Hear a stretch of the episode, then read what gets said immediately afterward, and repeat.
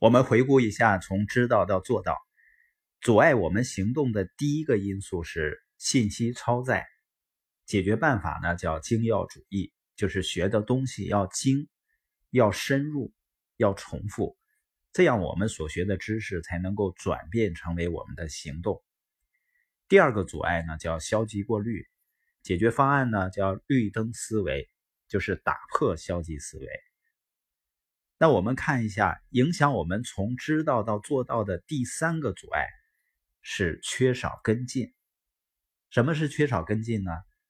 就是说，我们知道了一个方法，然后也下决心想去做，结果过了一段时间呢，最大的可能性还是生活照旧。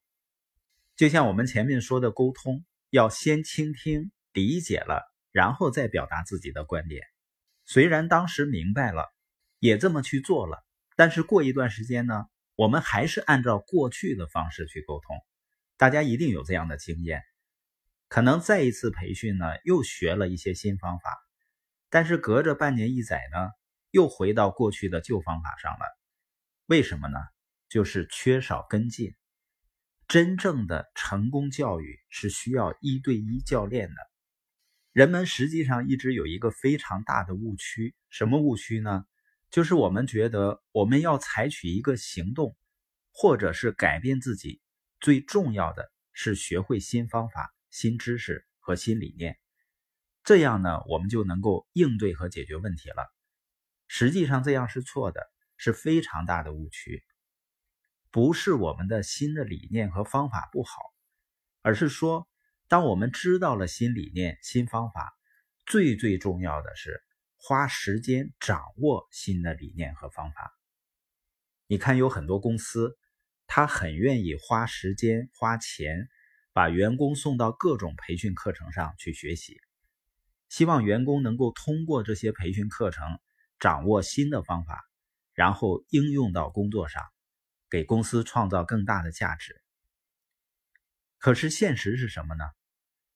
绝大多数员工去参加培训之后，发生的改变很少，也就是说，我们愿意花很多很多的时间去参加培训班，去学习新方法和新知识，但是我们却很少愿意花足够多的时间去学已经学过的知识和进行跟进。也就是说，我们知道了一件事情的方法和理念，只是万里长征的第一步，要从知道到做到。真正的战场是之后的跟进，就是如果我们花了一倍的时间去培训、去学习，跟进的时候要花十倍的时间和精力。可是我们想一想，哪个公司、哪个人会在学习或者培训完之后，仍然投入十倍的时间来继续跟踪这个事儿呢？很多人是学完以后呢，知道了也就完了，也就过去了。所以我为什么鼓励？听播音的朋友，你不仅要自己听，你要带着一种什么样的心态呢？你要讲给别人的一种心态去听，就是带着老师的心态去学习。这个老师的心态，就是你不仅仅是在学这些东西，而且你要把它讲给别人，尤其是你想着要在群里分享，而且要分享的很好，那么在学习的时候呢，你就更愿意重复的去学习和理解。而在现实生活中，很多人的期望是什么呢？他学一个新课程，参加一个培训班，做各种互动体验。他认为下课的第二天，我的生活就改变了。那改变得了吗？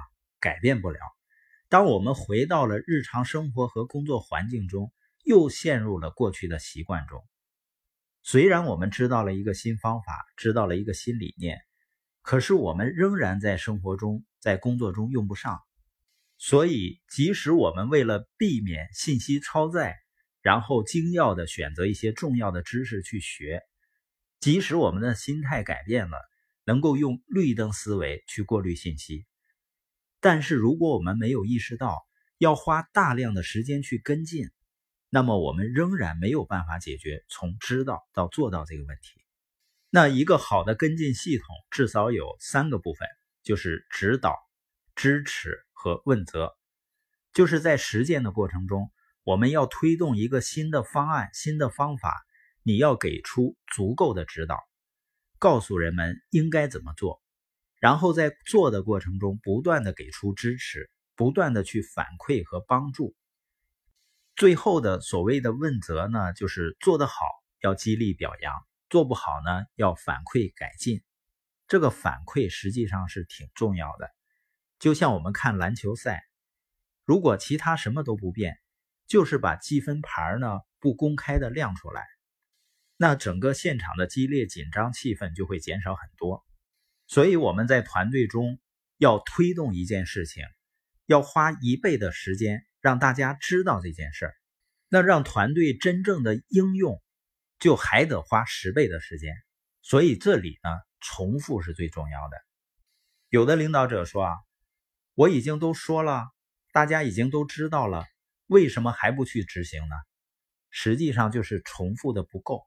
这也是我们在生活中的一个误区，就是我们总觉得知道事情很重要。花很多时间去学习新知识和新方法，但是我们根本没有足够的心态和准备，留出足够的时间去进行反复的演练和跟进，而只有反复的演练和跟进，才能够把已经知道的事情去做到。最后，我们再总结一下影响我们行动的三个方面：第一个，信息超载；第二个，消极过滤；第三个，缺少跟进。解决方案呢，就是精要主义、绿灯思维和持续跟进。现在我们再回头看，开始的时候我们说知行合一的关键是重复，是不是就好理解了？其实，当我们学到一个新知识的时候，我们要重复的理解、重复的学习、重复的探索已经知道的知识，深入的去研究它。而在这个过程中呢？要有重复的时间，重复的跟进，所以要从知道到做到。如果说有一个方法，那总结出两个字就是重复。只不过呢，它是一个间歇式的重复，在不同阶段、不同层次的重复。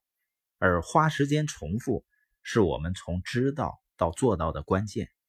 也就是说，一个人的行为改变呢，它分三个阶段。第一个阶段改变的是什么呢？是认知。就是我们要先知道，那第二个阶段改变的呢是态度，第三个阶段改变的是行为。只有通过持续的跟进，才能够改变行为。在最后的行动层面，有指导、支持和问责这三个步骤。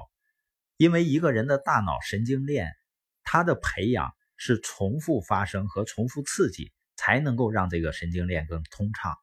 而让我们产生持续的新的行为，所以呢，改变人生的不是道理，是你知道道理以后，通过重复而产生的行动。